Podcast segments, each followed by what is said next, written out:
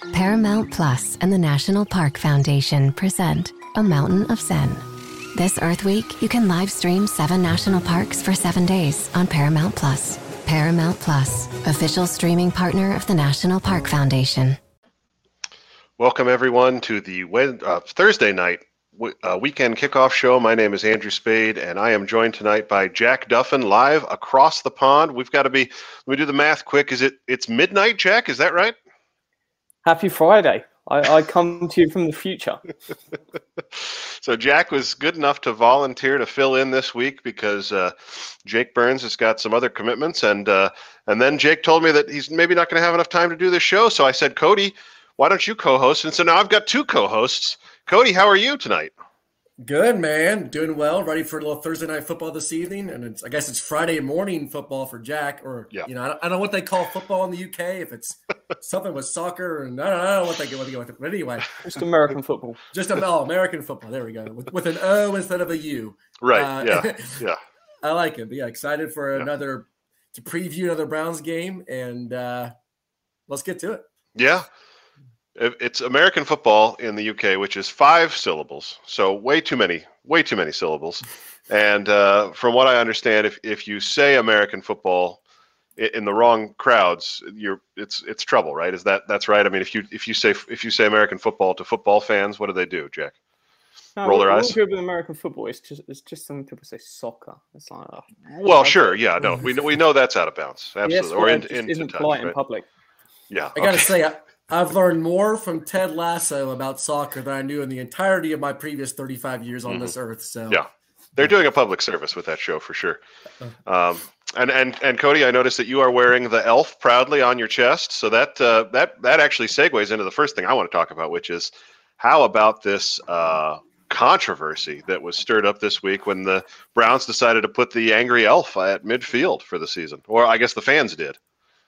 Uh, I don't understand why it's a controversy. It's it's a logo. It's not offensive to anybody across any outlet or any walk of life that I know of. Would anybody be offensive? It was voted on by the fans. The majority of fans like the logo. Uh, mm-hmm. I'm in that camp. I love the logo. This shirt's actually nearly probably a decade old, uh, but I picked it out specifically because Brownie is back now with the team. Yep. I know some of the national outlets didn't understand the history, so they kind of bashed it mm-hmm. until people corrected them and said this has been a part of this team's history for 80 years. Um, it, we lost it for a little bit, but it's back now, and uh, I'm a stern supporter of it. I like it. I love that it's at midfield now, uh, and I don't understand what it's about. Um, and most importantly, just go win football games. You can wear where the hell you want. Yeah. Yeah, you're, you're referring to Rich Eisen caught a lot of heat from Cleveland fans this week because he came out strong in opposition to the elf on a show on uh, well maybe that was Tuesday. It's hard to hard to keep track. And then on Wednesday, uh, Nathan Zegura went on there and and kind of. Uh, I don't think that he ever went as far as a retraction. He still thinks it's not a good look, but uh, you know he has more context now, and so I think overall it was you know obviously it's much ado about nothing, but I think it was interesting that people outside of the the Cleveland area got so invested in in what the Browns put at uh, midfield. Uh, Jack, you're in the UK, and from what I understand from the last time we talked about this on Twitch, a brownie is a is a is a Gaelic uh, mythical creature. Uh, so, what are you, what are your thoughts on the elf? Get me a dog. Okay. So Jack is te- Jack is team dog, and that's fine. That's fine. We've got room for those folks too. Um, so you you in your in your perfect world, there'd be some sort of angry dog at midfield. Oh, a happy dog. I, I, I'm oh. just I'm, I'm happy just with a dog. Um, yeah, not I'm not a fan of the elf side. There, there's a really great um, Mickey Mouse Browns shirt, but it's got an elf in the middle of it, and I'm like, it's only a small elf, but that's enough of an elf. Where I'm like, yeah, I'm good. Yeah. Um, Browns, uh, dogs, Andrew, you go ahead and kick him out of the stream. Uh, Jack will try this again next week. Uh, yeah, I mean, we tried, but it's past your bedtime, Jack. So I think we'll just go ahead and yeah, and we've got Paul Spencer in chat who is uh, vehement that there should be no happy mascots. He's an angry mascot only guy, and he has been for a long time. Which is funny because, as far as I know, the the New York Jets it's a it's a plane. How do you get an angry plane? Anyway, uh, we don't want to spend all of the evening on uh, on the uh, the mascot question.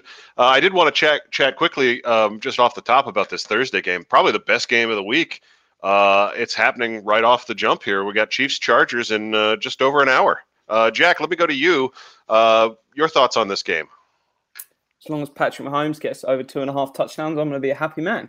Um, so uh, no, I, it, this could easily end up as the single best game of the entire season, um, and it's happening this early on. So uh, exciting!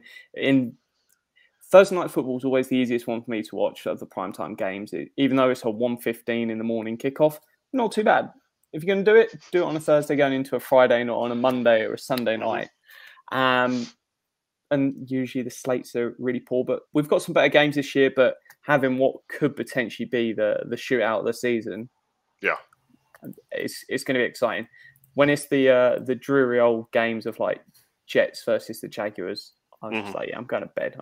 I, don't need yeah. this in my life. Yeah, I, I know. I heard at one point that there is a oh man, is it Panthers Falcons? I think later in the season is a Thursday night game, and so uh, you, you've got at least one week where you can get some solid sleep. Exactly. Yeah. Uh, Cody, uh, what you what are you looking forward to tonight? Well, Jack's talking about starting a game at 115. I can barely make it to like the third quarter of these know. games, you know? know. It's yeah. unbelievable. I, yeah. I, love it, man. I love your dedication. It's incredible. Uh, yeah, just echo what Jack said. You're talking about uh, sometimes I have to take a step back when I look at these games across the entire slate of, of how spoiled we are with the quarterback play in the NFL right now. We were talking about this in Slack the other day. There's six, seven, eight, nine guys that are either borderline Hall of Fame or on the way to their Hall of Fame. And the two of those guys are playing tonight, and Mahomes and Justin Herbert, and two guys that could very easily, two teams that could very easily um, make the playoffs and make a deep run in the playoffs. Uh, it's definitely going to be a shootout, I think, without a doubt. Uh, but you get to see just the best quarterback play in the NFL tonight, head to head. Uh, I'm very excited to see what happens. Two teams the Browns could end up facing at some point, you know what I mean, yep. in the playoffs. Uh, yep. But yeah, very much looking forward to it. Yeah, I mean the, the, Browns, of course, do do face the Chargers here in just a few weeks, so it'll be a good preview of, of one meat grinder that the Browns are going to bring into town here in a few weeks. Uh, and and they're not scheduled to play the Chiefs, but as Cody said, of course, the playoffs would be a different uh, beast. Uh, you know, I, I, I do take requests, and I appreciate the chat is going crazy already. Mister Katopka wants to know uh, fantasy football update, and I I have the the the current leader in the fantasy football league uh, on the stream here, Jack Duffin. Uh, is 1 0, and he scored the most points. Won by, uh, I'm looking at this, he won by 51 points. I'm not sure who he beat, but uh, very impressive performance by Jack. And uh, Cody and I uh, both he beat lost. some guy. He beat some guy. Some guy. oh, I see. He beat Cody. So there we go. We've got I've got I've got two sides of one matchup here. I lost to Anthony Reinhardt. Um, I was the highest scoring loser, which uh, is not a plaque that you will ever receive in the mail, but it is true. I did score. Uh, my well, my team scored 100 and, 119 points and still lost by 20. So what are you going to do? Uh, Trey Lance absolutely boned me. Uh, all right, let's let's uh, pivot from all of this and let's talk Browns. Um, they are playing the Jets on Sunday. They are six and a half to seven point favorites, depending on where you get your lines. So uh, books have a, a, fair amount of confidence they're going to win this game. Um, you know they're they're going up against Joe Flacco, who is. Uh, I mean, I think we all know who Joe Flacco is. We've known who Joe Flacco has been for some time. Uh, he is not elite, and at this point, he's barely an NFL quarterback. He, he looked really bad against Baltimore. Uh, but let's start on the other side of the ball. Let's talk Browns offense versus Jets defense because I think, you know, a lot of the questions coming out of week one were about the quarterback and um, if it was going to be as bad as this all season long. Um, you know, let, let's start, though, with the offensive line because I think – you know, they dominated against Carolina and against a fairly good defensive front. And so I'm curious to see, uh, what, you know, what this offensive line has in store for a good Jets defensive line anchored by Quinnen Williams. Um, and I think it's a great matchup and uh, and could be another key for the Browns being able to keep the ball on the ground, keep it away from the Jets, and play with a lead. So, Cody, I'll go to you. Um, you, you, mentioned some of this in your preview today on the OBR, um, looking at some of the key matchups. You had the guards and the center against Quinnen Williams. Uh, tell us a little bit about that matchup, what we can look forward to. Yeah, I think, I mean, we, we know the Browns are a run oriented team. They're typically right around even with with the run to pass ratio every season under Stefanski. I think that's especially going to be um, kind of enhanced, if you will, with when while Jacoby Brissett is under center as they as they try to maintain the ball, score points, keep the sticks moving. But that key matchup with, with the Browns guards versus Quinnen Williams is that's the one to watch. And you look at the Browns interior, yeah, you don't have Nick Harris, so you don't have J.C. Tretter in the center. But you, but you have those two guards, and they can make a lot of hay in that middle of the, of the way they play the, the wide zone getting the second level and getting some space when they need to with Bitonio and Teller. And I don't think they'll have trouble uh, slowing down Quinnen Williams. It's it's a key to do that. Uh, he's, he's he's a force upon that interior of, the, of that defensive line, and they they allowed um, just negative zero point two seven E three EPA per rush in Week One versus the Ravens. So we're talking about a top ten uh, rush defense when him at the helm. But I, I you argue you want to put your best versus the best. That's what the Browns are going to do. I think the Browns are, have a better matchup in this case, and they shouldn't have trouble running the ball with both Chubb and Hunt this week. All right, uh, Jack, your thoughts on this? I think you know one one of the things that I'm looking to see is Ethan Pocic was, uh, you know, he was he was he graded out at sort of a backup level uh, last week against the Panthers, and um, like uh, Cody said, he's going to have his hands full this week. I, I'm, do not have a question about Bitonio or Tretter, I'm sorry, or Teller, but um, but Pocic is the concern. He's sort of the weak link, and so um, you you think he slowly improves as he feels more settled into the offense? I think they just need to cover him and give him some help. Because if you're mm-hmm. saying to him, "Hey, Pocic, you get Quinnen Williams, and we'll get the rest of everyone else," well, there's not much of everyone else. Uh, Franklin Myers, he's limited, I think, still in the injury report. So it's going to be interesting to see where he shakes out. But if you're only up against Quinnen Williams, then one of the guards should be joining that every snap. Same way as, hey, he's not quite Aaron Donald, obviously, but if you're up against Aaron Donald and you're five on four, you're instantly going, it's the center and one more, whichever side you're going, keep him quiet, and then we should be fine with everyone else. Mm. Um, and uh, that seems weird to say. If you'd have asked me going into week one, would I be saying, and everyone else, I'm, I'm fine. But James Hudson played well. Um, the fact that after the first drive, I basically forgot he was on the field um, is an it's an absolute testament. That's not slander uh, before anyone thinks it is. So I, I I'm just fine. Our, O line's going to do a job, and you've got the best guard tandem in the NFL, and I don't even think it's close. If Quenton Nelson is running wild, then it's on those two guys. Um, Pocic just needs to be okay, and one of them dudes helps out. Everything should roll. Okay, yeah. So I think that that kind of sums up the one of the one of the areas of concern that I have. The other, you know, sort of star player. I mean, it's a big, big word to use, but he he looked great in the first week. Is Sauce Gardner? Uh, you know, he he played very well. Had a lot of uh, responsibility against Mark Andrews, from what I saw. Uh, Cody is another guy that you mentioned in uh, in your preview today. Um, I I didn't watch a ton of Cincinnati games in college, so I don't really know who he is as a player. Do you have a sense of of what to expect from Sauce? Is he gonna who, who is he gonna be on Cooper? You think, or does he get the second guy? I'm looking at right now to see if we have if we have expected matchups right now. I would assume it would be close, but let's look and see. So right now the expectation is that Sauce will go against Cooper for 23 snaps. Yeah, so the majority of time it appears that he will be covering Cooper, which if you're the Browns, okay, you have Sauce Gardner obviously selected highly and, and highly touted player coming out of the draft, but you have a veteran, one of the best route runners in football, and Amari Cooper it's not going to be a welcome to the NFL moment type thing where you're playing this just some random corner. But I think I think Cooper's going to garner more targets this week. If you looked at any of the clips that Jake Burns or Corey Kennens uh, shared in articles or via Twitter, Cooper was open a fair bit last week. I, I think he'll still be open this week, and I think Jacoby will not force him more targets, but look his way more and take mm. advantage of his skill set this week. Uh, I, I think he'll probably, in my opinion, I think he'll be still be the most targeted player this week instead of Donovan Peoples Jones, uh, even with Sauce Gardner cover him in, in coverage.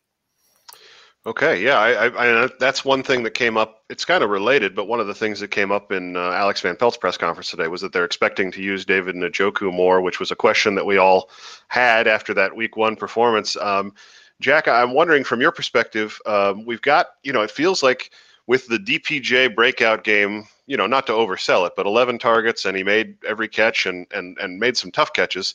Um, it feels like we've got three legitimate targets. The Browns do uh, to to to for Brissett to sort of work between. So, how do you see that target breakdown sh- uh, shaking out for Week Two?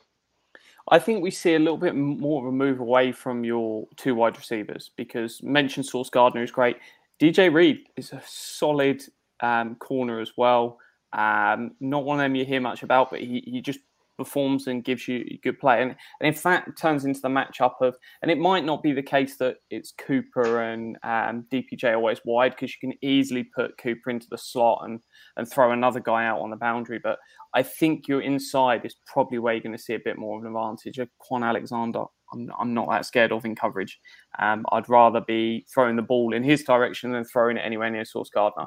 So um, I, I, would say that's definitely one to keep an eye on of um, some more in the middle, the interior sort of um, targets versus.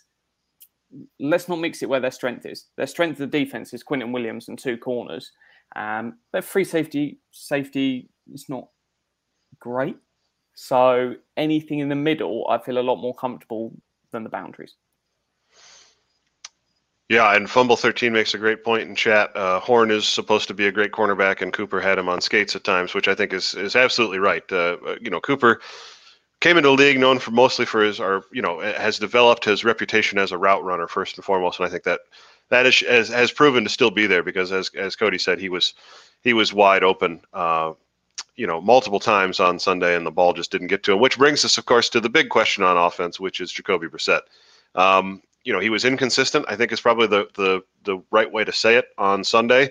Um, there, you know, there's, you know, you certainly hope that he can find some more consistency uh, this week and and can make the throws that the offense gives him when there is a wide receiver running open or a running back running open that he can put the ball where it needs to be. It doesn't even need to be on them. It just needs to be kind of in the area. Let him adjust and go get it. You have to get it get it in the neighborhood.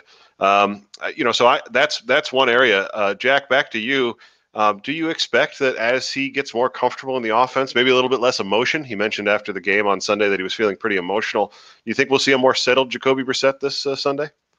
Yeah, I think it will certainly get better. Um, and we saw many Joe Burrow, six turnovers, mm-hmm. um, and it, week ones are just weird, weird things.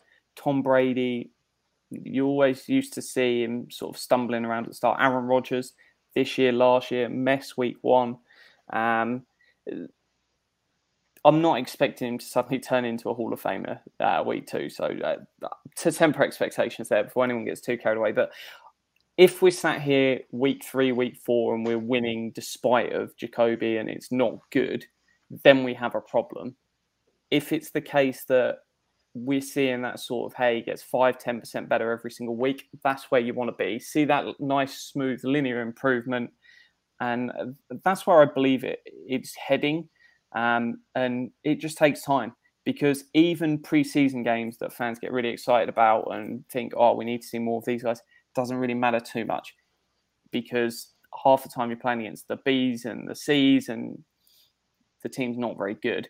Whereas this is when it really shows. So I think we're going to see a, an improvement over last week, and then we'll see that again in week three. So just takes time, and we'll get there. We just benefited really from a, a, poor start to the schedule of what we're playing, um, because yeah, we could have easily started with Bills, Tampa Bay, um, and yeah, it, it could have been yeah. grim. Mm-hmm. Yeah, I, I Cody, uh, I I noticed Kevin Stefanski in his press conference on Monday was was seemed pretty relaxed about Jacoby Brissett and his performance. Not in the sense that he was okay with it, but just in the sense of, you know, it's the first game and and you know there's jitters and and there's emotion and it's his first game in the uniform for the Browns. You know, first regular season game and. So he, he seemed to feel pretty confident that things would improve. And so I guess the question that I have is, you know, they won despite Jacoby being where he was. And I think to Jack's point, you know, if they continue to have to win in spite of him, it, it puts them in a difficult position down the road. But how much better does he need to be uh, for the Browns to beat a team like the Jets?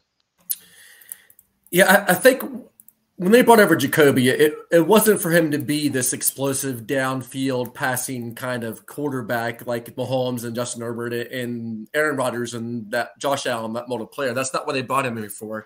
He was here as a stopgap, stopgap, and he knows that's what he came here for too. He spoke about that. This was an opportunity to fill in on a good team as a starter for around 11 games for the season. And, and what they need him to do is you just got to be average, a little bit above average. I think he was a little below expectations last week. He finished uh, a typical right around the mid bottom tier in most metrics, 18th in EPA per play, 23rd in success rate, and 28th in PFF grade. Some some areas to improve that we've all seen watching clips and rewatching the game this week. But for Jacoby, I think it's just getting, like you guys said, get it settled down, find those schemed open receivers, running backs, tight ends. They're going to be there almost every play. Somebody is going to have at least a little bit of separation where you can put a ball, sometimes a little bit of a tighter window than you expect, but just play average to above average and take care of the football. That's the big thing. Most teams, when you when you win the turnover battle, you're going to win the football game. That's what the Browns need to do on defense. That's one of their whole um, objectives is to take away the ball while limiting explosive plays.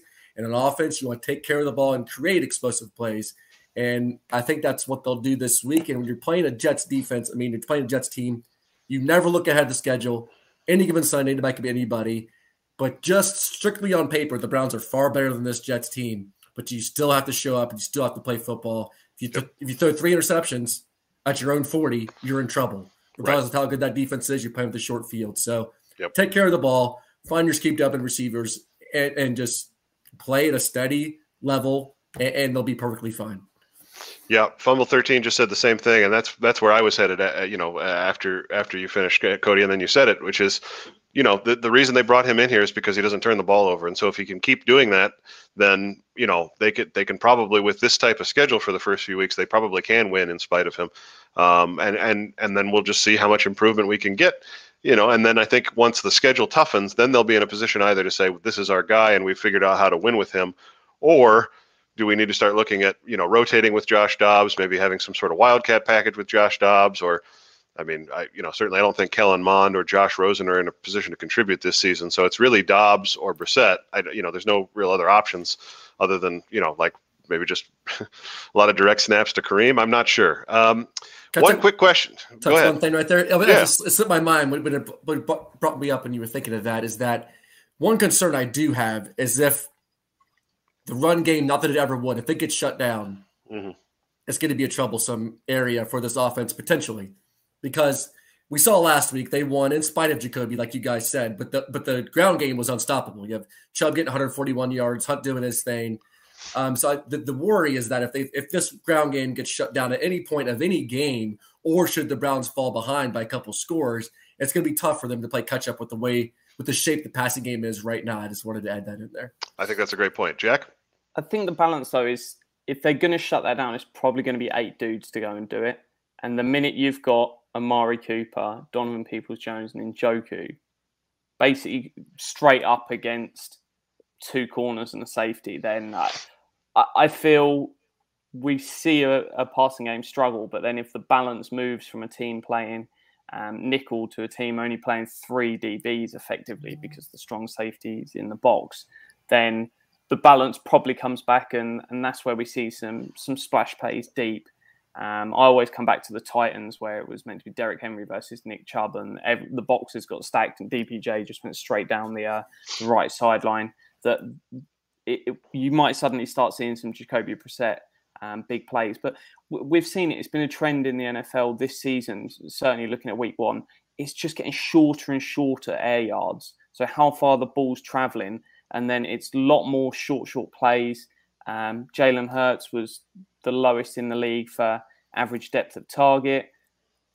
The ball is just it's throw short and let dudes run. So you don't need the big arm. Yeah, it's fun. I, I would much rather see 40 yard bombs every play, um, Patrick Mahomes style, but it, it's not where the league's at at the moment. It's very much short, it's surgical. So he should easily be able to do that. Okay, I think we've we've covered the offense. I just want to clean up a few questions in chat here, and and if either of you guys have anything on these questions, feel free to jump in. But otherwise, I'll just run through them quick. Pat Shea asked, uh, "Might we see more of David Bell and Michael Woods?" Um, you know, my my take on that is probably not. I think they, they, I mean, Bell was out there a little bit, but I I think those guys are probably a limited part of the offense until the the main targets really see their share. You know, so I would expect, as, as Jack and Cody kind of alluded to earlier, Cooper, Njoku and DPJ being sort of your three that get the lion's share of the targets. Uh, you know, does Bell occasionally get one, you know, on a, maybe an empty set or something like that? I, I, think that's a possibility. I would expect Michael Woods probably is on track to be inactive again this week, depending on how the roster shakes out if they decide to call up Chester Rogers. To that point, Kevo wants to know, uh, Kevo680, what are we going to do about our punt return game? Well, they signed Chester Rogers, who is a a uh, veteran punt returner and has returned kicks as well. So he's got some skill. He's on the practice squad, so they can elevate him three times uh, before they have to put him on the active roster, as far as I understand it. Um, uh, but M- Mike Priefer today said that he's the backup right now, so he's the backup plan. So it sounds like it'll still be Felton this weekend, uh, which has got us all, um, you know, crossing our fingers and uh, holding our breath. But you know, it's it's just catching a punt, so it's uh, shouldn't be the hardest thing in the world. Cody.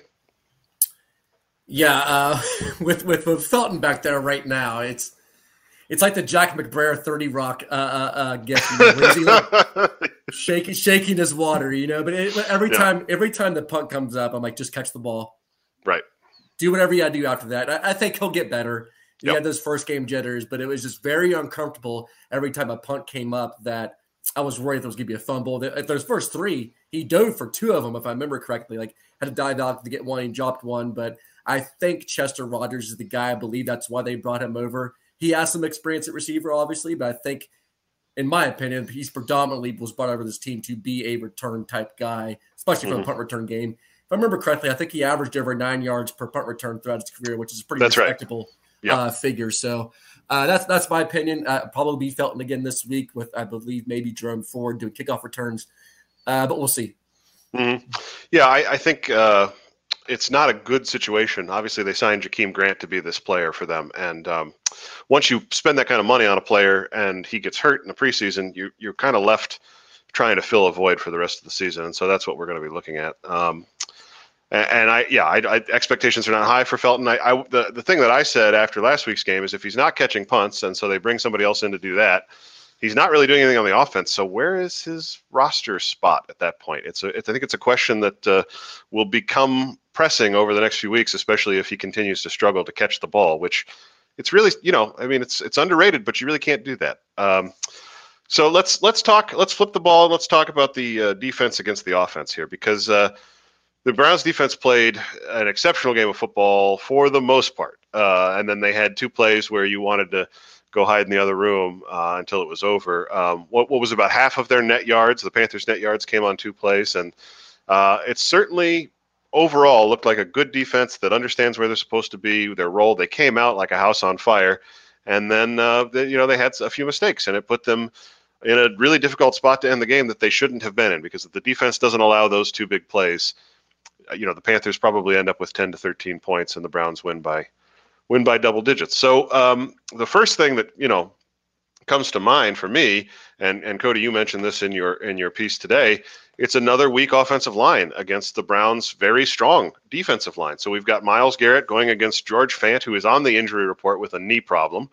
Uh, and then I, I will be honest and say that I do not know who is starting at right tackle for the Jets because it was supposed to be Fant, and then uh, uh, and then Duane Brown got hurt, and so now Fant's playing left tackle, and uh, Robert Saleh maybe is suiting up as right tackle. I'm not 100 percent sure. So uh, it, it, seems like another great opportunity for this defensive line, and and maybe even some of the you know some of the other guys. Alex Wright had a really good game, but didn't put much on the stat sheet. Uh, I think he had a half sack, so it'll be interesting to see who shows up. But it feels like another opportunity for the defensive line, Cody. Yes, sorry, I was on mute. I think it's Max Mitchell will be there. We go. Yep. right tackle and so Madden creative player. Yeah, yeah, exactly. Yeah, yeah. so yeah, Clowney and uh, and Garrett should have a pretty fun time on Sunday. But I think when it when it comes down to for the Browns is that Joe Flacco, he's never been the most mobile guy, but even at this point in his career, you know, he's not the guy, even the quarterback he was of yesteryear. If we looked back to, to week one, how he performed under pressure, it was negative 0.67 EPA per play, and he completed just 26.7% of passes while under pressure on more than a third of his dropbacks uh, against the Ravens. So that's the key every week. And the key with the Browns specifically is doing pressure with that front four. You know, they don't do a lot of blitzes. There's not JOK's not coming in a lot, Double's not coming in a lot. Uh, Anthony Walker's not coming in a lot. It's typically get as much pressure as you can with your front four with Clowney and, Garrett, and then your interior guys, and make Flacco uncomfortable he's a guy he still has certain abilities where if you just let him sit back there, he'll pick you apart with the receivers that are at his disposal, even with the John Brown secondary. So have Clowney and Garrett coming off the edges, maybe Taven Bryan Elliott up the middle, and, and make his life hell on Sunday should be the goal of that defense. Uh, Jack, it's uh, it's an opportunity for some of these guys that uh, we didn't see much from, but I would expect, you know, I mean, I, I expect there to be more opportunities for pressure than there were against the the Panthers. I mean, we, we know that Mayfield is susceptible to pressure, but Joe Flacco's in a in another league uh, when it comes to the susceptibility to pressure, and so I'm looking for you know like a team sack effort, kind of like what we saw against the Bears last year, where you know the uh, what was it eight or nine sacks against Justin Fields. I'm looking for something like that on Sunday from this team. Uh, your thoughts? Yeah, I think it will. We might see a little bit more rotation this week, just because it was basically play one, two, three, punt, and Baker loves a bit of that. So um, it was either a punt or it was a TD that he, threw long, and that seemed to be the the gist of nearly every single Panthers drive. Um, there weren't much moving of the chains, and that meant that they it, it was crazy. We, I haven't checked the numbers, but it was over like eighty percent where the starting D line was out there. Mm-hmm. Um, which you just expect so much more rotation with those guys. You're usually looking around two thirds, um, but that dynamic will probably change if we get to a point where they're not looking for the big players much. Eh, they're coming into this game and they're they're happy just to move the sticks. They're not going, "Hey, we're going to come in here and win," and it's a revenge game and everything else. Right. So, um, yeah, I, I think it's one where you probably will see more different names popping up at, at moments, and pretty happy with how we went into that game and it was, hey, the DT is going to be a disaster. Tommy Togiai was he was, was okay. Um, and that was something I never thought I would say before the game. It was like, hey, if if these top two are off the field, it's going to be a disaster. And it was like, no, we're, we're fine. So rotation strong there, and yeah, they're going to eat. Um, mm-hmm. Someone said in the chat, Max Mitchell's 111th pick. He went in the fourth round, and he's a rookie and being forced out there. Um, I'll be interested because the rumor is they are out there searching for tackles. Um, on the PFF, I forget which is Doug Kyed and uh, Brad um, Spielberger. Spielberger. Yeah, yeah. They they were saying there was a tackle they were trying to sign just before week one that went somewhere else, and I wonder if that could potentially be Joe Haeg. Mm-hmm. Um, so could be one to keep an eye on, and who knows, get a tasty offer and then leave them Jack Conklin after the game. Yeah, well, it's interesting because they, they certainly wouldn't make a trade with the Jets before this weekend. So, um, you know, could you see, especially, you know, they've got the short week uh, coming up with Pittsburgh next Thursday, but uh, could you see potentially a trade after that game because they've got 10 days, you know, to get things right before Atlanta? So that'll be something to watch for sure. I mean, Chris Hubbard is another name that I think would, would definitely be available for probably not that much considering the contract that he's on. So, um, yeah, I, th- I think it'll be interesting to see uh, I, to the to the point that fumble 13 made in chat. How did Garrett and Clowney split up those reps on the right side? They're both got to be licking their chops to go against a fourth round rookie. So it's almost going to be a who gets over there first situation. And I think they'll, you know, to some extent, they'll probably want to be on the same side for a little bit with Clowney inside and and really put that right side of the G- Jets defensive line or offensive line. I'm sorry, in in some peril. Um, you know, I, I don't know that we need to. Sorry, go ahead, Jack watch out for the right guard though. I don't know why you would spend a first round pick on a guard, but Alijah Vera-Tucker. Yeah, he's a good player. Had a good game. He's he's a good player. So he's the right guard. So it's right. very much probably won't stack both there. You'll just push whoever you want as far wide, and Got then it. make yep. sure whoever's going to be on that side, whether it's Jordan Elliott, whether it's Taven Bryant, takes the guard because then you're forcing the one on one. So I think that's probably what they'll do, where yep whoever's say it's Jordan Elliott there, Taven Bryant's job will be the centre and the left guard. So you might see bad numbers for him, but if he's blocking two guys up and allowing Clowney to um, say Garrett against George Fant, and then you allow Clowney against um, Max Mitchell, then you're going to have a heyday. So one of these two on the D line's job is just going to be to suck in the left guard and centre and allow everyone else to have a one on one because their guards haven't, uh, their tight ends haven't been particularly effective in blocking let, us go feast. And um, yeah, the, the, minute you don't have time to look, one of them DBs can hopefully catch the ball. I mean, if listen, if they don't have 15 sacks, they're walking to the Atlanta game. That's what it comes down to. This, this, this, this, that's how, this is how it's going to work. Yeah, pressures. Yeah. Uh, no, it's sacks. Yeah, no, the, the, the yeah the pre- the pressure is high. I mean, it's you know it's it's an opportunity for sure. And I think you know last year what was so gratifying is they had that same opportunity against a rookie quarterback Uh, you know, Joe Flacco is obviously not a rookie, but he he is a pressurable quarterback. He's a gettable quarterback, and they've got a great opportunity. And and typically they have seized these in the past, like they did against the Bears last year. So that's what I expect to see. Uh, I don't know that we need to talk too much about Joe Flacco. I think everybody knows who he is, but it's worth saying just quickly that he has, you know, from where he was when he was a starting quarterback in this league, he's not there anymore. And, you know, he's a backup for a reason and, and very immobile. And so the, you know, as, as, as we've talked about, the Browns should, should be able to pressure Joe Flacco extensively. Um, I, I, did just want to quickly in, in chat. Kevo uh, 680 said the interior defensive line did better than expected last week. Do you think there'll be enough for the season? You know, I think, and I want to go back to something, Jack, that you said a little bit ago about rotation. I think it's a great point They've only got four days to come back and play Pittsburgh, which is a divisional game on a short week. That's a tough assignment. And so, do do we see the the Browns coaching staff being a little bit more intentional about load management to a certain extent? To I mean, you're not going to lose the game because of it, right? When they if they need Garrett out there for a third down, it'll be out there. But if they can sneak some snaps in for Isaac Rochell and Chase Winovich, they probably will to give those guys a little bit more of a rest because they've got to be out against, uh, you know, a, a Steelers team that could be two and zero. Oh. They've got a Patriots team uh, coming to theirs that week one. So you know it, it, could be a it could be a matchup of two two and zero oh teams uh, on next Thursday night in Cleveland. Which you know the you know the Steelers, no matter how bad their offense is, they're going to bring the juice, and so the Browns are going to have to be ready for that. So um, uh, to to Kevo's point.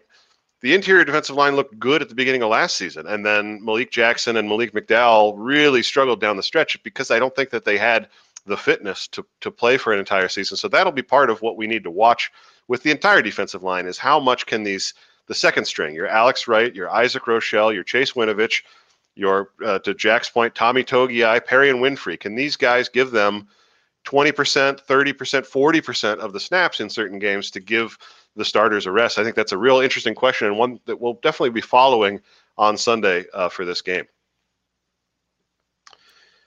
Uh, other than that, I think the. Richardson, go ahead. Get rid of Chase Winovich yeah, I mean that's right. Yes, that's that's the other. Yes, that's the other option is that they bring somebody else in because Winovich barely played last week, and so um, you know it's not not clear why he's on the roster to me.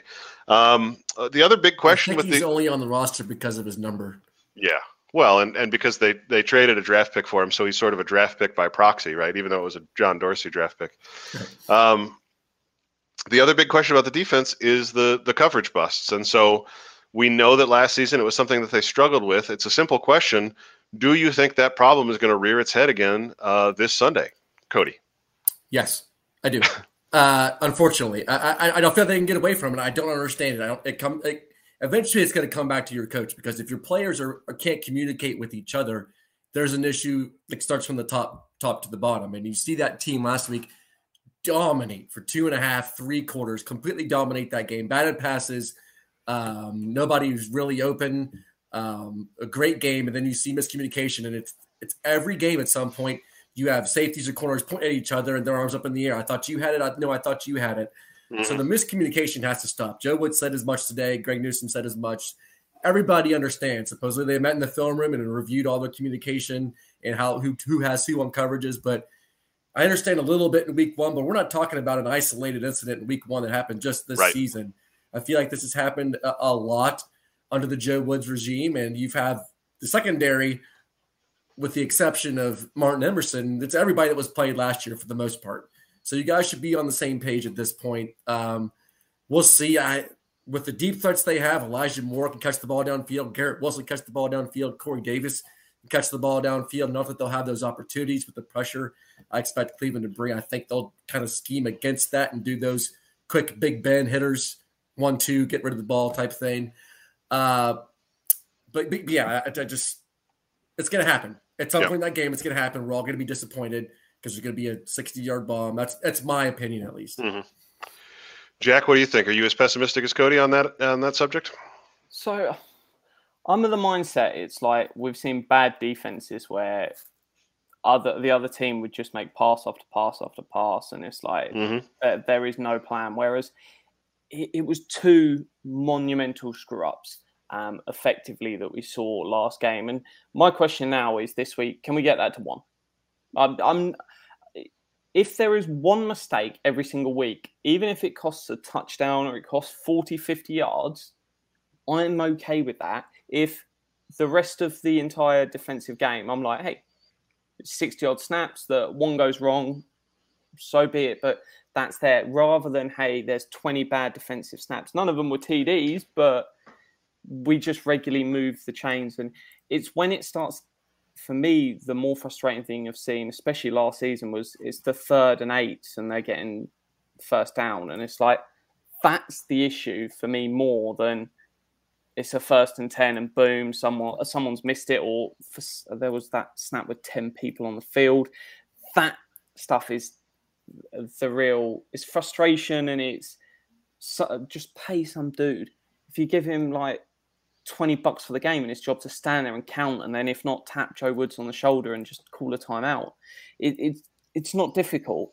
Um, there is ways you can manage all that sort of stuff. So I, th- I think they can get there um, and it, it's just seeing the reduction. So once, so be it. Um, and I, I don't think this game's going to be close enough that it's even going to impact it. So the first four weeks, let's get this cleaned up. You mentioned the Steelers. I'm not worried about the Steelers. Six turnovers, and you need overtime to win a game. Mm-hmm. That that is not like Brownsy level. That's a whole nother dimension. Mm-hmm. That's it should be up there with one of the worst offenses ever seen in football. Um, that that's grim. Yeah. And with with the turnovers, I want to touch on something right there. That something yeah. we saw from last season that we're seeing again this year. Last season, the Browns only recovered 29.4% of fumbles. Mm-hmm. That was mm-hmm. the fifth lowest in the league.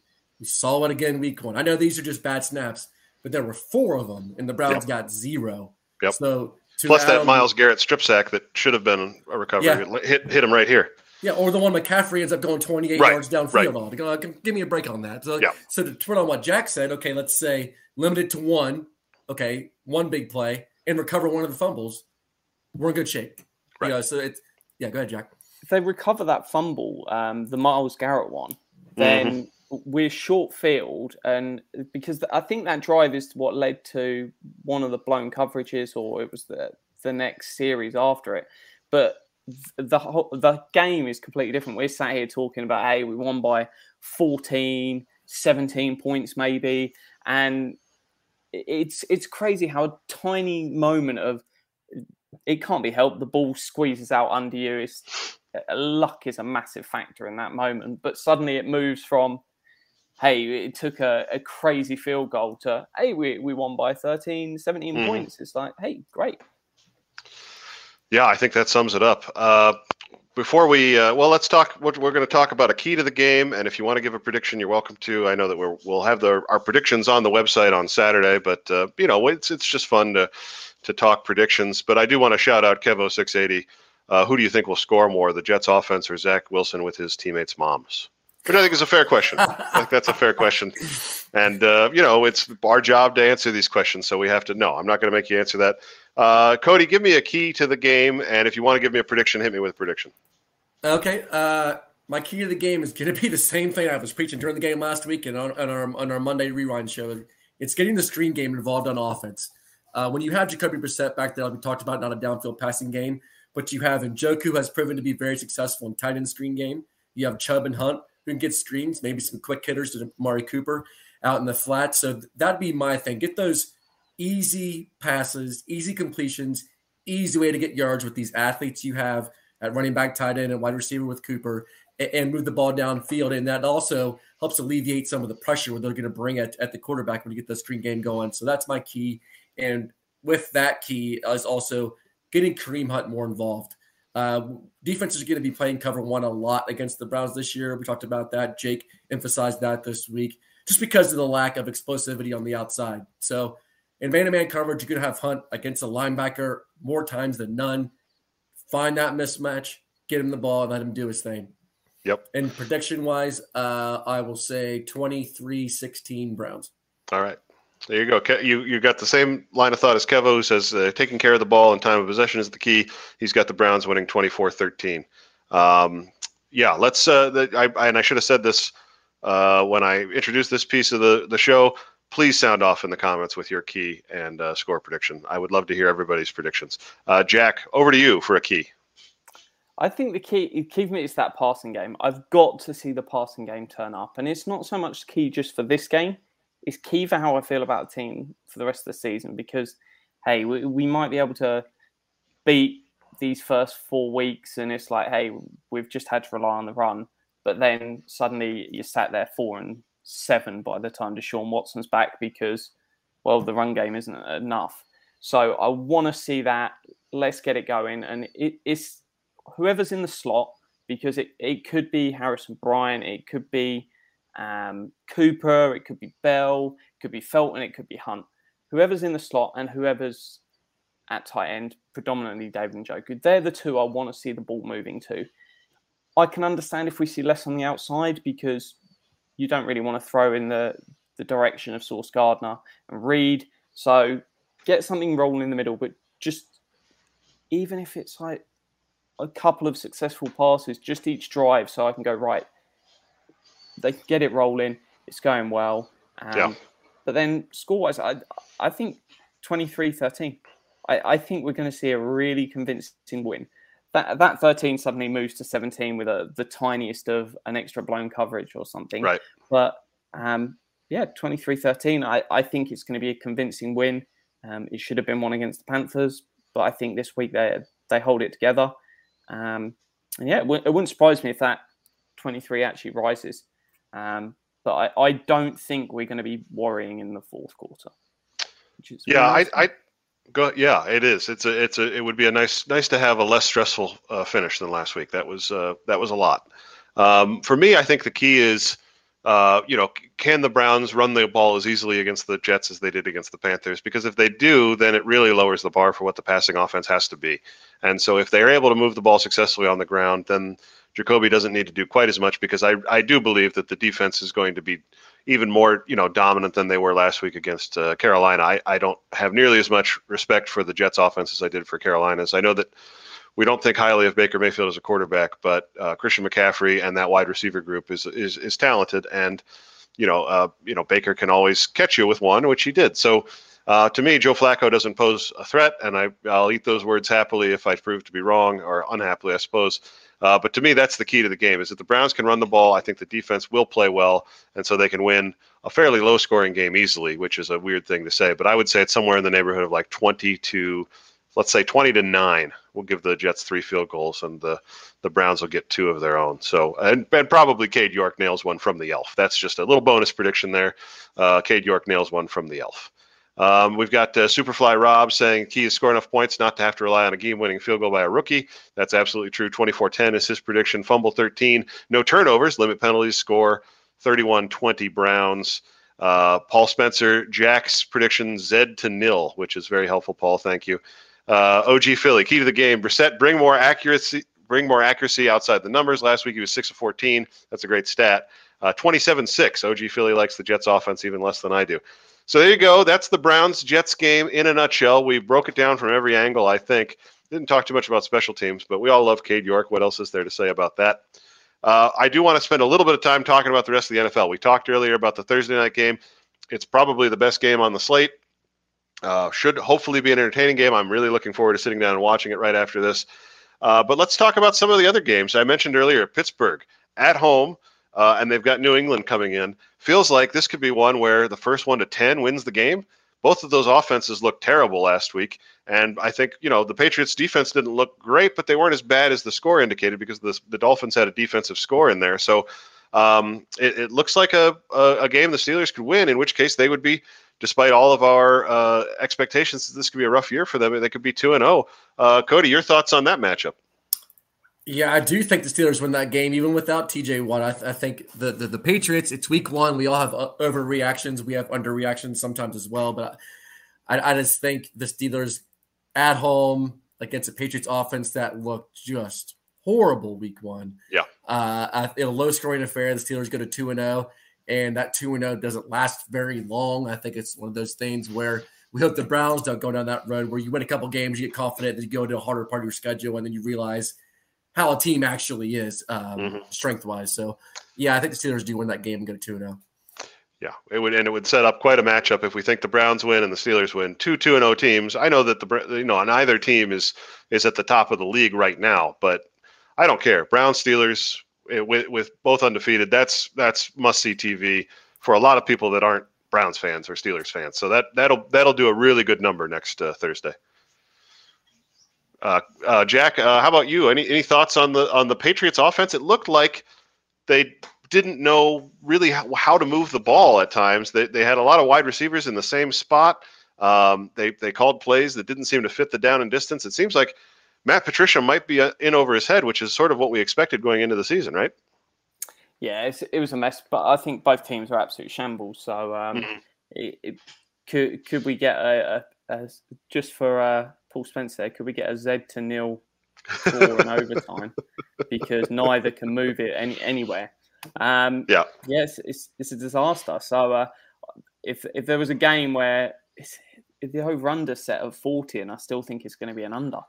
Um, it, it's not going to be pretty, but I, I, think the, I think the Patriots do enough. I, yeah. I, think that I think they will still win the game. Okay. Um, just because I don't think they'll turn out get the same level of turnovers they got in Cincinnati, right. and that was that was give what allowed their offense to do their their mm. work because they were operating from such a short field. Um, so all you've got to do is punt that ball away, and the biscuit ain't getting you 70 odd yards. There you go. Yeah. The true biscuit. Uh, so another, you know, I'm breaking down the divisional games because the schedule is not that great this week. Uh, Chargers Chiefs, as we've mentioned, is a great game. Uh, there's there's some good Monday night action, uh, but the Sunday night game is Bears Packers. I mean, I you know I I will eat my hat if that is a close game. Uh, so let's talk about the Ravens going uh, or hosting rather the Dolphins, who we just talked about, surprised the Patriots uh, 20 to seven in Miami. Now they go on the road to Baltimore, a much sterner test, but uh, you know the Dolphins' offense looked interesting at times. They definitely have explosive players. It'll be a, a much better taste, test for the Ravens secondary than the um, than the Jets passing game was certainly. So uh, could we see the Dolphins go into Baltimore and uh, upset the Ravens, Cody?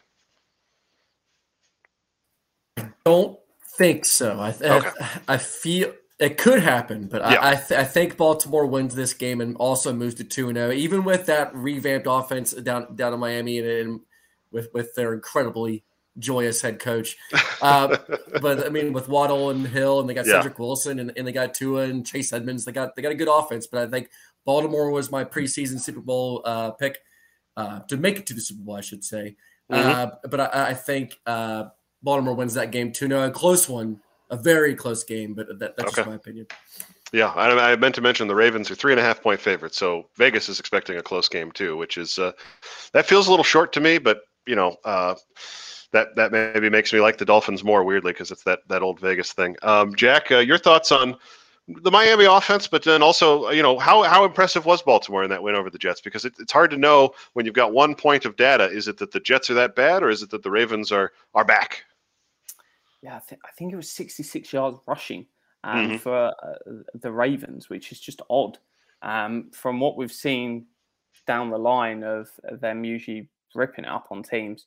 So I, I, think this is probably one where I still think Baltimore win, but I think it's going to be close. Um, this could easily come down to whoever's got the ball last, um, and they're just the team that wins um, because there is just a, a, crazy level of weapons in Miami's team. You could easily throw the ball for two yards and Tyreek Hill or Waddle's done, done something insane and you've got a TD from your 25. So um, I, I, think this is going to be a fun one.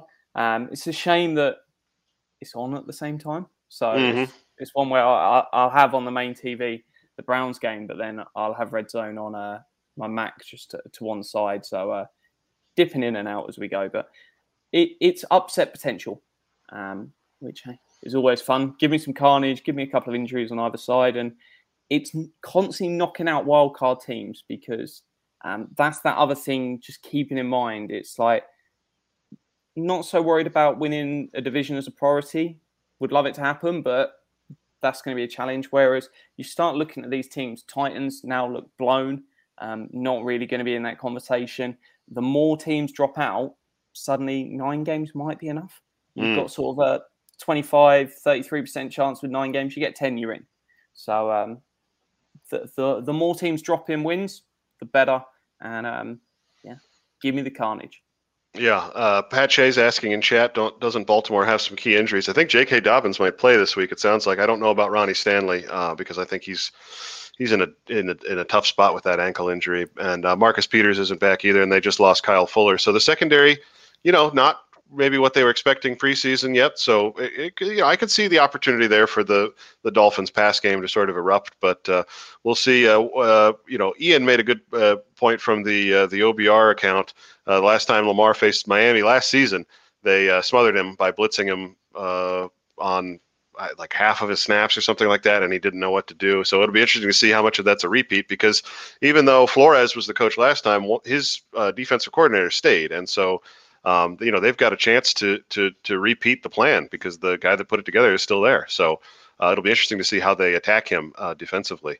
Um, uh, so then the third divisional game, the Bengals catch a huge break. Uh, Joe Burrow uh, has a terrible game. The Bengals lose in overtime in at home, uh, and then they have to go on the road to to uh, what whatever that stadium is called, uh, AT&T Stadium in, in Arlington. But uh, now they're going to be playing Cooper Rush instead of uh, Dak Prescott because Dak uh, broke his thumb or something around his thumb uh, last week in that game against the Buccaneers. So now the Bengals have a very easy chance, of, you know, an almost walk-in victory unless Cooper Rush really surprises, which I am not holding my breath for that. They the line opened um, before the Dak Prescott injury was fully confirmed at minus two for Dallas and now it is uh, the Bengals laying seven and a half. So it's moved nine and a half points uh, with that injury, which uh, gives you an idea not only of how valuable Dak Prescott is to that offense, but really Cooper Rush is not probably even a backup quality quarterback.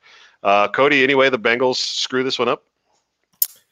Oh, I don't think so. Outside, if if they go in there and have six more turnovers, yeah. maybe. But I, yeah. I, think this is a landslide win for Cincinnati. You know, take it's away a get right game take away those exactly. get right game. Take away half of those turnovers last week. They win that game easily, most likely. Yep. Uh, so I think they win this game fairly handedly. Uh, Burrow's back. Chase is back. I don't know if they get back to where they should be. Joe Mixon. Uh, I don't know if Higgins is going to play. Doesn't matter. If they got Tyler Boyd out there to throw the ball too. Yeah, you got Cooper Rush back there. I mean, yeah, it feels easy, right? I think I'd rather have Jake play quarterback than Cooper Rush at this point. yeah, I think that's, I think that's fair. Yeah, I mean, he's he doesn't seem ready, and he's done it before and proven that he's not really ready for it. So, um, Jack, my question to you: This is a little bit more of a philosophical question, not as much about this week, but you know, there's that school of thought that says, well, your quarterback gets hurt. Uh, you know, he's the linchpin of the team. Why carry a backup? You you know, the backup's probably not going to be good enough to win games anyway, but but this playing Cooper, Cooper Rush uh, for a team like the Cowboys that expected to contend to win their division, doesn't it almost feel like waving the flag a little bit? Yeah, no, it, it was insane when they cut down to the initial 53. They only had Dak on the roster. So they, I don't know whether they picked Cooper Rush up from someone else or they got rid of him, then elevated him when they realized there was no one else. It was bizarre. But what I would have loved, and I, I said it all the way through the offseason, it was like, just hold on to Baker. I don't mm-hmm. care what happens. Tell him not to turn up. Just hold on to him because now Jerry Jones, um, drunk, he'd be uh, ringing you, going, "Oh, I'll, I'll, I'll give you a second. I'll give you, give you whatever yeah. you need." And, I think it's uh, a first at this point, right? Yeah, you, you just absolute rob the guy blind. Mm-hmm. Um, that's almost the opportunity that we missed out on. Um, whether it was trading for maybe a wide receiver, um, just someone that you could bring in, and I think you could certainly have got that deal done. Um, so no, it, it's one where I, I'm not a fan of keeping the backup because you could always move that money into a starter. But then at the same time, hey, if someone works and it ticks along, then so be it. It's two, three mil, not the end of the world. So mm. um, yeah, How philosophically, called about somebody. Right. Maybe they have. Maybe they have. Right. I mean, uh, you, right. odds would say that they have, but you're telling me you're gonna just gonna flush half the season now with Dak out? Yeah. That's what you're doing. Right. But Cooper Rush under center, you're flushing half your season. You right. might win one or two games over that stretch. Yeah. Maybe. Well, I, I, you know they didn't put Dak on IR either, so they're carrying him on the roster, which says that they are optimistic he can go back sooner. But I mean, how many examples have we seen over the years of quarterbacks with hand injuries tr- trying to come back too quick? You know, because they're they're okay, but they're not actually able to grip the ball and throw the ball in the way that they're used to and so it ends up. Sorry about that. Got a little emergency vehicle going by the window. Um, Wisconsin emergency. Somebody ran out of corn. Somebody ran out of cheese. Mention the betting line. The betting yeah. line has been really odd on this game because it yeah. went out to nine and a half, ten after the injury, and I, have choose, chosen them in my Survivor League because as soon as the injury happened, I was like, well, that's my pick this week. I don't even need to yeah. think. But it's now minus seven where mm. I'm looking, and it's like how was that been bet down two and a half points? Yeah. Are people really looking at the Bengals or Cooper Rush? Is his parents loaded and betting on him or something? It's like how do, how does that line move down to seven? If yeah. that drops the other side of six and a half, then yeah, that would be very empty very the bank account. Yeah. Just, yeah, yeah, yeah. Just go for it. So um, yeah, yeah. No, I you know I, the only thing I can say about that is I, I the Bengals. I mean, points well taken about the turnovers, but their structural issues on offense are still real. You know, I mean, Burrow carried them through the end of the season last year, and and and Chase, but they got a lot of easy ones last year with that combo, and they're not going to get easy ones this year. And so, if the defense isn't you know as good as it was last year, and then the offense isn't able to just dial up an explosive play whenever they want, I, I see the problems with the Bengals offense. And so I, I would guess that betters are basically just saying well, you know, the Cowboys' defense is all right. Micah Parsons is probably going to have a very good game because Joe Burrow was uh, pressured heavily last week, and the, the Cowboys can definitely get after the passer. So maybe it's more a bet against the Bengals offense than it is a bet, you know, against the uh, or you know, people aren't as scared about the Dallas offense in in in uh, comparison. I don't know. That's just uh, off the top of my head. We've got uh, two more games I wanted to talk about. Um, it's a doubleheader Monday night. They're doing this thing where the first game kicks off at 7:15, which for me is 6:15, which is almost still the workday. And then they've got the uh, normal game kicking off at 8:30. So it's Buffalo, Tennessee at 7:15 on AB or on N, on ESPN. I'm sorry, and then uh, Minnesota, Philadelphia at uh, 8:30 on ABC. So it's a doubleheader, two different announcer crews. They didn't do it week one; they're doing it week two. I, don't love it. It makes it hard to watch. Um, you know the, the, way they've got it staggered, you might be able to catch the beginning of the second game while the first game's at halftime, but you're going to miss some of the football. And the whole point of a national window is that everybody's watching the same game. So to me, it feels like you know just another uh, overreach where they're they're grabbing for money that. Uh, they didn't need to. It's similar to the way that these Thursday games are almost always unwatchable and are now on Amazon Prime. Uh, but I'm curious what you guys think about this. I mean, two good games, but uh, how's it going to work on Monday night? Cody. I, I, think it's going to come down to you're going to watch your market game and then flip to the other one when it's on a commercial. Uh, right. I, the, the thing about that Vikings Eagles game that might be the third best matchup of the week behind tonight and behind Ravens Dolphins. I think that might get a bigger viewership, but I mean Buffalo. I mean that that's going to be a crazy market up there. I think they'll win that game also handily over Tennessee. So you might see you might see that game. People watch up till halftime. Uh, it's kind of boring. Bills are running the show flip over and they start watching that that Eagles Vikings matchup. I think could be quite exciting, actually. Yeah, that's the hope is that only one of the games is good. uh, Jack, it's a, even more of a conundrum for you because not only is it hard to watch two games at once, but you will be watching these in the middle of the night. So it, I guess in a way, is it better for you because now you've got two games to pay attention to and, and you won't fall asleep during a commercial break?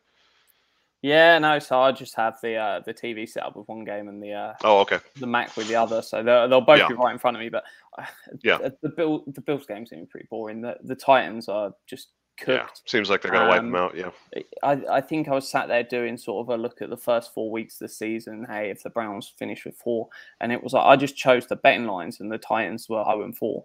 So going right? winning the um, division, and this was uh, yeah, they were the number one seed last year. Number one seed last year, and I, I could see them at zero and four, um, mm. and it's just incredible how quickly that can turn around. Um, but the Minnesota Philadelphia should be a, a fantastic game. Um, two teams that just want to throw the ball and go for it. So uh, it, yeah, have some fun on that one. Um, the line's over fifty, so um, should be some points yeah, two of the teams that I mean, uh, you know, the Eagles let the Lions back into it late, but they they look good offensively, and uh, the Vikings looked very impressive against the Packers. So that's a game that I'm very excited to watch. That'll be where my attention is. Um, and but it is also very fun to watch Josh Allen. So, you know, hopefully you can bounce back and forth uh, during commercials and and make those both watchable.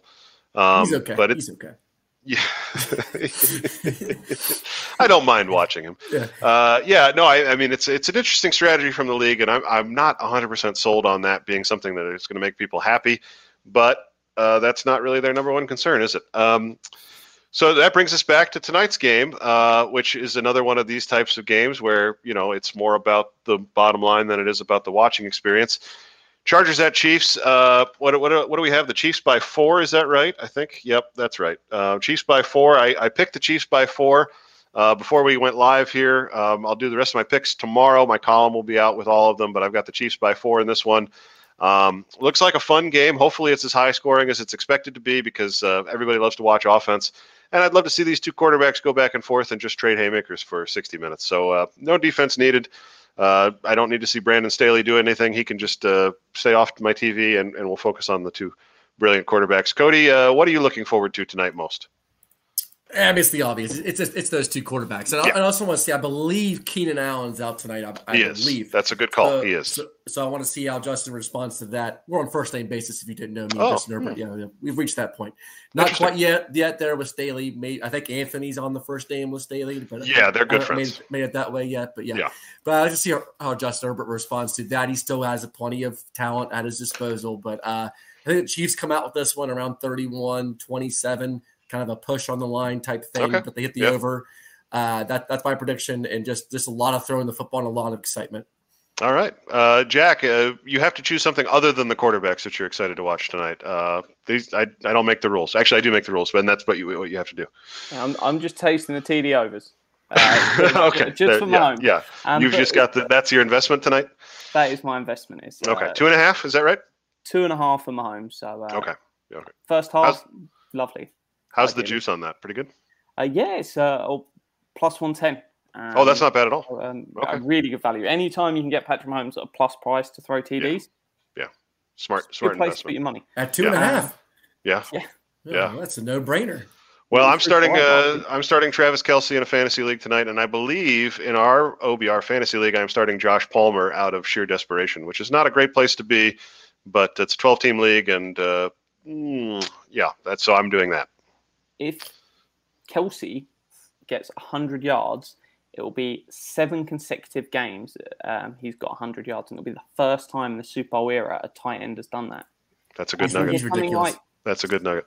Five times he's done six, and then he never gets the seventh. So it's either going to be a bomb, and that will be what it's blamed on, or he'll get lauded for uh, doing yeah. seven on the bounce. But uh, just give me yards, give give, give me mm-hmm. points. Um, yeah, they need they need to understand that some of us will be watching second half of the game at three in the morning. Yeah, so I, I right. can't be bothered with punting. Get the make it fun for the UK fans. Oh, the Chargers aren't going to punt unless they're at their own four. Yeah, they're, they're going yeah. for they're going for every. Yeah, the punter has to be in the end zone. I think legally. That's why I say I love when Jack starts talking about betting. Like I, mm-hmm. I, I yeah. love it. Yeah, it gets me excited. I'm not yeah, a bettor, no. but I love I love talking about it. It's a good fit for this show because I am I am one that pays attention to the lines, and I I, I will occasionally put a little bit down here and there, not not much, but I I, I enjoy a a little taste of the action from time to time. I don't have anything on the game tonight, just uh, just my reputation, which is uh, not much to wager at all. Uh, that should do it for the, the show tonight. We've went a little bit over, and I appreciate everybody hanging with us. We've got kickoff here in 15 minutes, so uh, you know, switch right over from us to pregame, and it'll be seamless. I really want to thank Jack Duffin for stopping by tonight. He uh, made an effort. Really appreciate it. He's got a late night ahead of him. Hope that the game. I, am hoping for 100, Jack. I'm hoping for 52, 48. I think that'll that'll put you that'll that'll keep you awake. You know, that'll be enough juice to keep Jack awake. I, it reminds me of that uh, Chiefs Rams game way back when, two two or three years ago. That was you literally could not take your eyes off the television because you'd miss a scoring play. So let's hope for something like that tonight. Thank you so much, Jack, for taking the time to join us. Uh, what a pleasure. And Cody, thank you for joining us, and uh, I look forward to us make, making this a regular thing on Thursday nights. Yeah, I'll, I'll, try to be better next time. You just, you just never know what's going to happen. just bring the elf back and everything will be fine. Uh, all right. So for Jack, for Cody, for everybody at the OBR, thank you so much for tuning in, everyone. We had a great time in the chat. Uh, love the interactivity. You guys are all great. A lot of good jokes, a lot of fun. Uh, appreciate your predictions. And uh, we will be back on Sunday for the pregame show at noon ahead of Jets Browns at 1 o'clock. So tune in to us uh, at noon on su- Sunday for uh, the pregame show, and we will be back with you then. Until then, have a great night. Go Browns. Go Browns. Browns.